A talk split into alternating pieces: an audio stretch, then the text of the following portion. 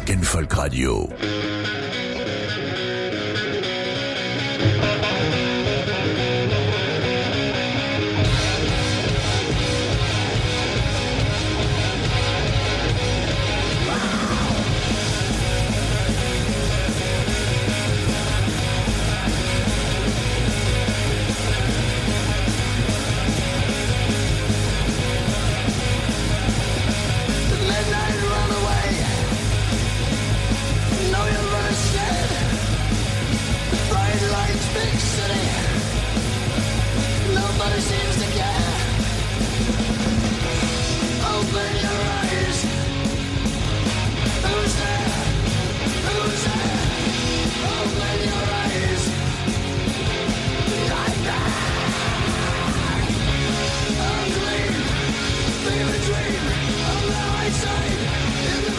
En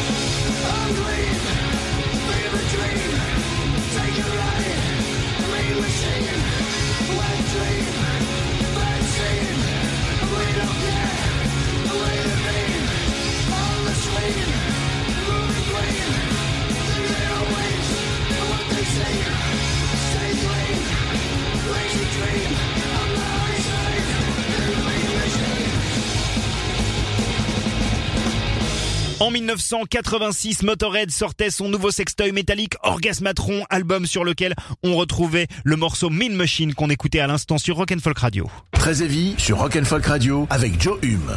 Bonsoir à toutes et à tous, bienvenue dans Très heavy, entrez, mettez-vous à l'aise, mais pas trop quand même parce que euh, vous risquez de vous faire un petit peu tambouriner sur la tronche. Hein. Ce soir, je ne vous le cache pas, on va écouter euh, tout au long de cette émission des trucs assez dingues, comme euh, par exemple une petite triplette de 2002 parce que plein de trucs super sont sortis en 2002 et j'avais envie qu'on revienne dessus. Euh, ce sera dans quelques instants. On écoutera également Red Fang ou encore euh, The Sword. Mais on va entamer notre heure avec euh, Body Count, le tout nouveau Body Count. Le morceau s'appelle Point the Finger. L'album s'appelle Carnivore. On en avait déjà parlé avec Julien Méniel. Souvenez-vous, c'était lors de notre émission en direct au Hellfest Corner. C'est un super album et Point the Finger, c'est un des meilleurs morceaux, un des meilleurs riffs de tout ce disque qui en plus jouit de la présence de Riley Gale, le chanteur du groupe de thrash américain Power Trip qui vient prêter main forte à Ice-T sur ce morceau qui euh, qui parle de violence policière aux USA. Voilà, un sujet grave, mais qui passe toujours mieux avec une petite poêlée de riff revenue dans un savoureux beurre noisette.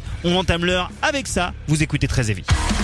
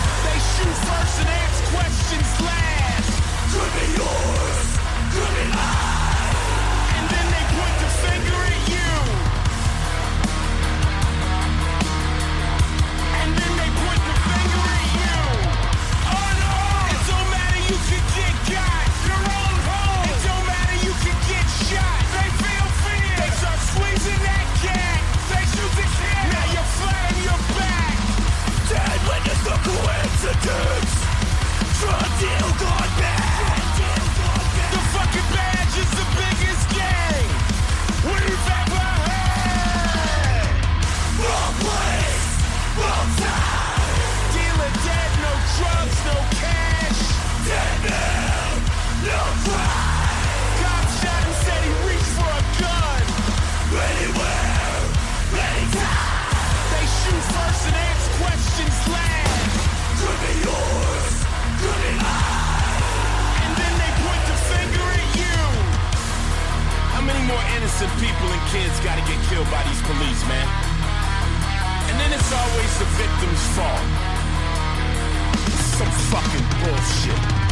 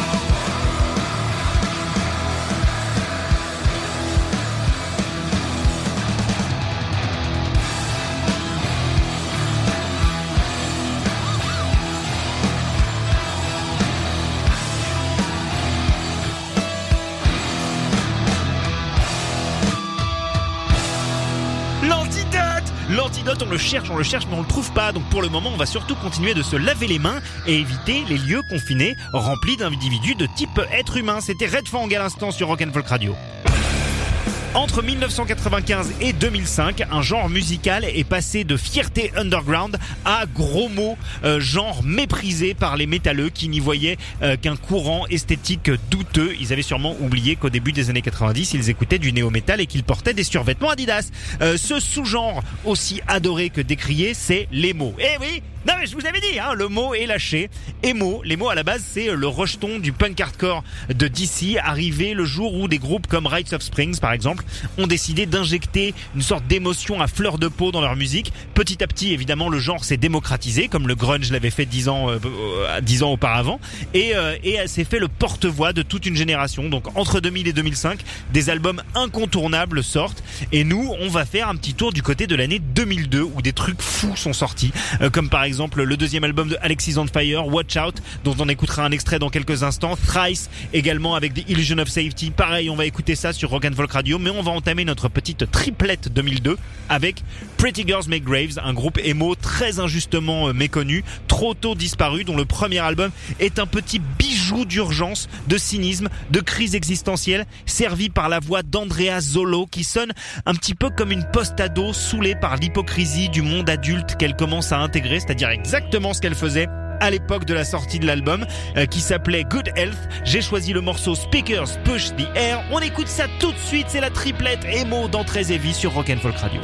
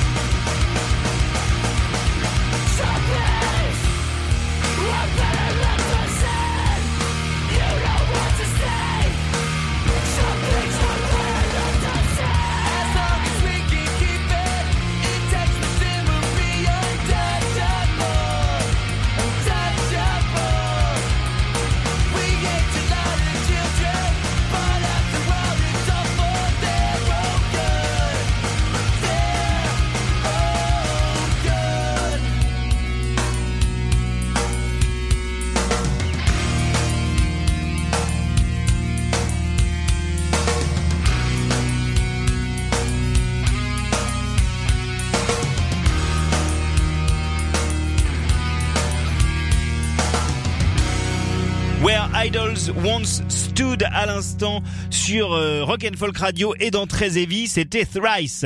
Thrice qui, entre 2001 et 2003, ont sorti trois albums. Identity Crisis, leur premier, Illusion of Safety en 2002, dont on écoutait cet extrait à l'instant euh, Where Idols Once Stood, et Artist in the Ambulance en 2003. Donc en gros, Thrice enchaînait, allait aussi vite que ces morceaux qui parvenaient à allier euh, avec magie. Hein. On sait pas vraiment comment ils faisaient pour réussir cette cette formule magique, mais euh, le heavy euh, galopant de Iron Maiden avec l'énergie punk hardcore, le tout survolé d'un petit feeling emo 100% dans l'air du temps à l'époque. Thrice, euh, voilà, ils ont un petit peu baissé en qualité par la suite. Enfin pour moi, ils se sont orientés vers quelque chose d'un petit peu plus voilà, d'un petit peu plus passe-partout, d'un petit peu plus radio, d'un petit peu moins intéressant, mais les trois premiers albums vraiment encore aujourd'hui, vous pouvez y aller. Ça se boit comme du petit lait, mais du petit lait chaud. Hein. Attention, ça peut, ça peut brûler la langue. Allez, place à la nouveauté tout de suite. On lève les voiles et on quitte le territoire américain. De toute façon, on est, on a d'y aller. Euh, c'est interdit pendant quelques mois. Donc euh, voilà, on se barre des United States et on file en Espagne. Ça me fait plaisir. Euh, on va retrouver un trio euh, qui s'appelle Rosie Finch. Rosie Finch, c'est un groupe de sludge, stoner, grunge espagnol qui puise ses influences chez des groupes comme Alice in Chains, comme Caius, un petit peu Queens of the Stone Age, mais alors vraiment du début quand ça cognait pas mal, ou encore Hole. Euh, la voix de la chanteuse n'est pas parfois sans rappeler un petit peu celle de, de Courtney Love ou même euh, de Brody Dale des Distillers. Même si elle a son style à elle, vous allez pouvoir euh, le constater. Le trio est donc mené, comme je vous le disais, par la chanteuse et guitariste Mireia Porto. Euh, et il a complètement changé de line-up, groupe, entre leur premier album qui est sorti il y a 3-4 ans et ce nouveau euh, disque, Scarlett, qui creuse un gros écart qualitatif d'entrée de jeu avec l'album précédent et impose Rosie Finch comme un nouveau groupe à suivre de très très près. J'espère en tout cas que vous serez convaincus par Scarlett, le morceau qui donne son titre à l'album, une basse extrêmement lourde qui s'écrasera probablement sur nos fragiles cages thoraciques en live quand les groupes pourront à nouveau donner des concerts. On écoute tout de suite ma nouveauté, mon coup de cœur de la semaine, Rosie Finch sur Rock and Folk Radio et dans Très Évi. You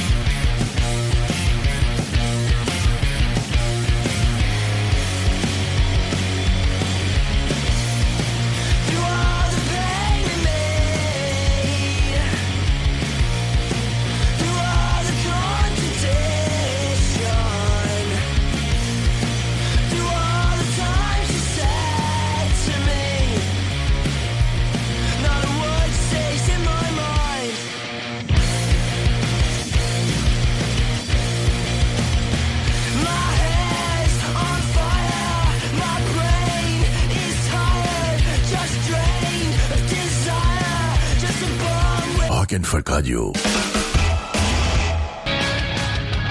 Rock and Folk Radio.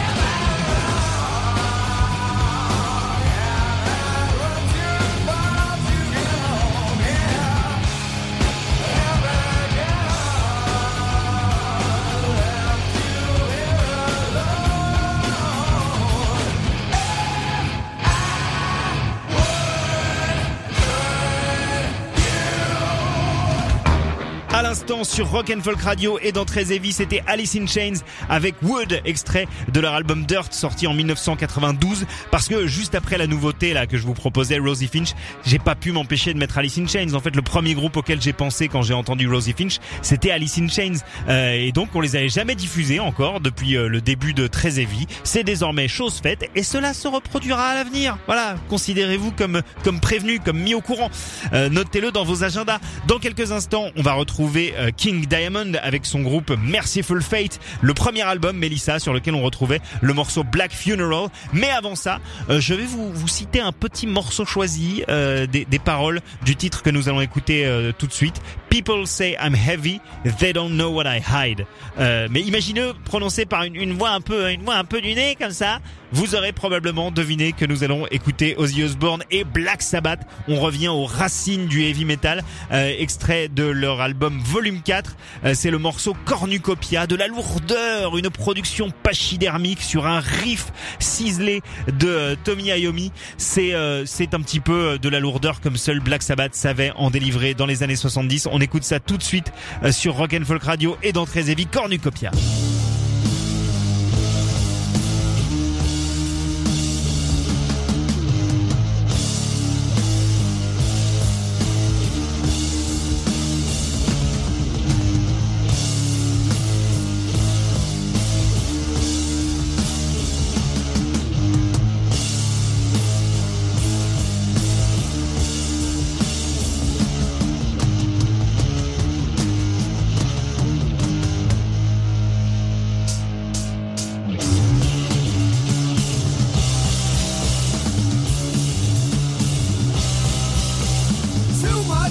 The truth they say. Keep it till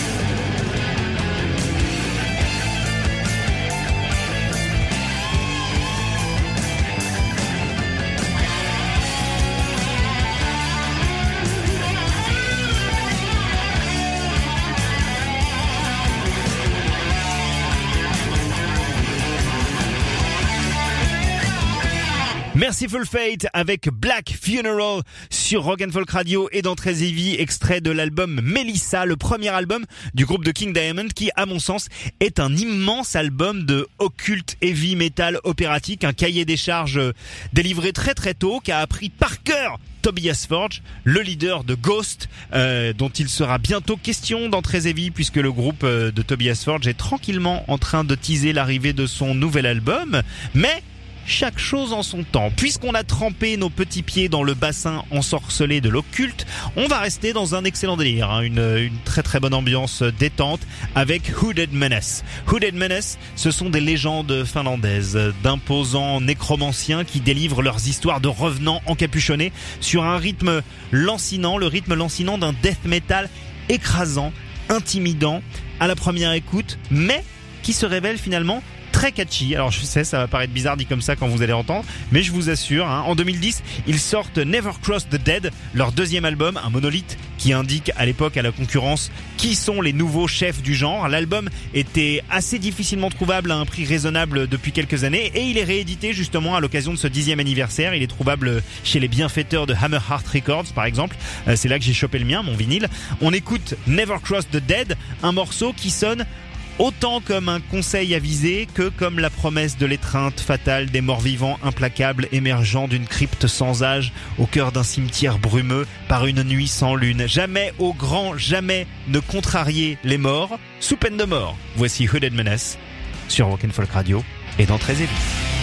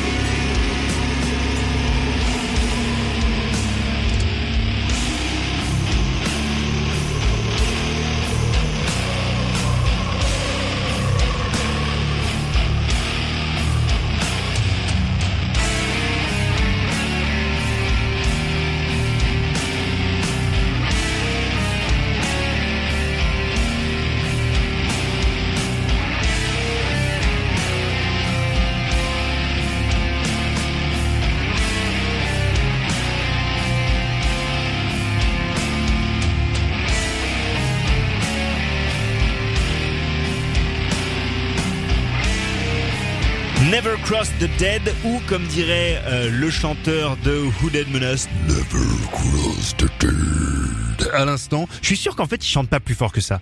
Je suis à peu près certain qu'il chante pas plus fort que ça et que c'est la production de l'album et so- son super micro qui donne l'impression qu'il a une grosse voix gutturale, mais en fait Ça se trouve, il fait exactement comme moi. Il pourrait, pourrait peut-être présenter tout très évident avec cette voix. et mettre une sorte de, de son un petit peu, un petit peu death metal derrière et puis je sortirai un album. Et je, bon, je deviendrai pas riche parce que le death metal ne vend absolument pas, mais au moins, je pourrais dire, j'ai, sorti un album qui est également une émission de radio, tout un concept.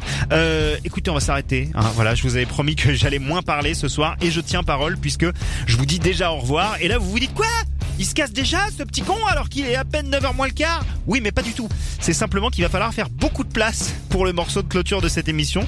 Euh, donc je vais vous la faire courte et j'insiste vraiment pour attirer votre attention sur White Ward. White Ward, c'est un groupe ukrainien signé euh, chez l'exigeant et toujours très pertinent label Debemour Morty. C'est du black metal, mais comme vous allez le constater dès les premiers instants, c'est aussi beaucoup plus que ça. White Ward, c'est aussi de l'avant-jazz, du post-atmosphérique. Euh, leur black metal fait la part belle aux ambiances électriques tendues, à un spleen urbain presque palpable induit par l'utilisation récurrente du piano et surtout d'un saxophone dont les mélodies sonnent comme, comme autant de complaintes nocturnes, comme des têtes qui se frottent au béton de cités HLM labyrinthiques, euh, où l'amour côtoie la folie, ou la mort ou et la mort d'ailleurs. Je ne sais pas de quoi il est question exactement. J'ai pas vraiment plongé dans les paroles, mais c'est voilà, ce sont les sensations que j'ai ressenties la première fois que j'ai écouté White Ward, qui est à mon sens la preuve éclatante de la vitalité du black metal moderne, qui sort de ses traditions, de ses clichés, pour proposer la musique la plus audacieuse de son époque. Moi, je pense que dans 5-10 ans, on réalisera à quel point le genre de niche a fait avancer les autres genres plus mainstream. Je vous dis donc à la semaine prochaine, 20h pour Très Heavy. On se quitte avec Love Exchange Failure, un morceau qui sonne comme une variation black metal du Lazarus de David Bowie. Un petit peu, vous allez voir qu'au début on retrouve ce même genre d'ambiance. Je trouve que c'est éblouissant de beauté. J'espère que vous serez d'accord avec moi. À la semaine prochaine. D'ici là, ne faites rien que je ne ferai pas. Ciao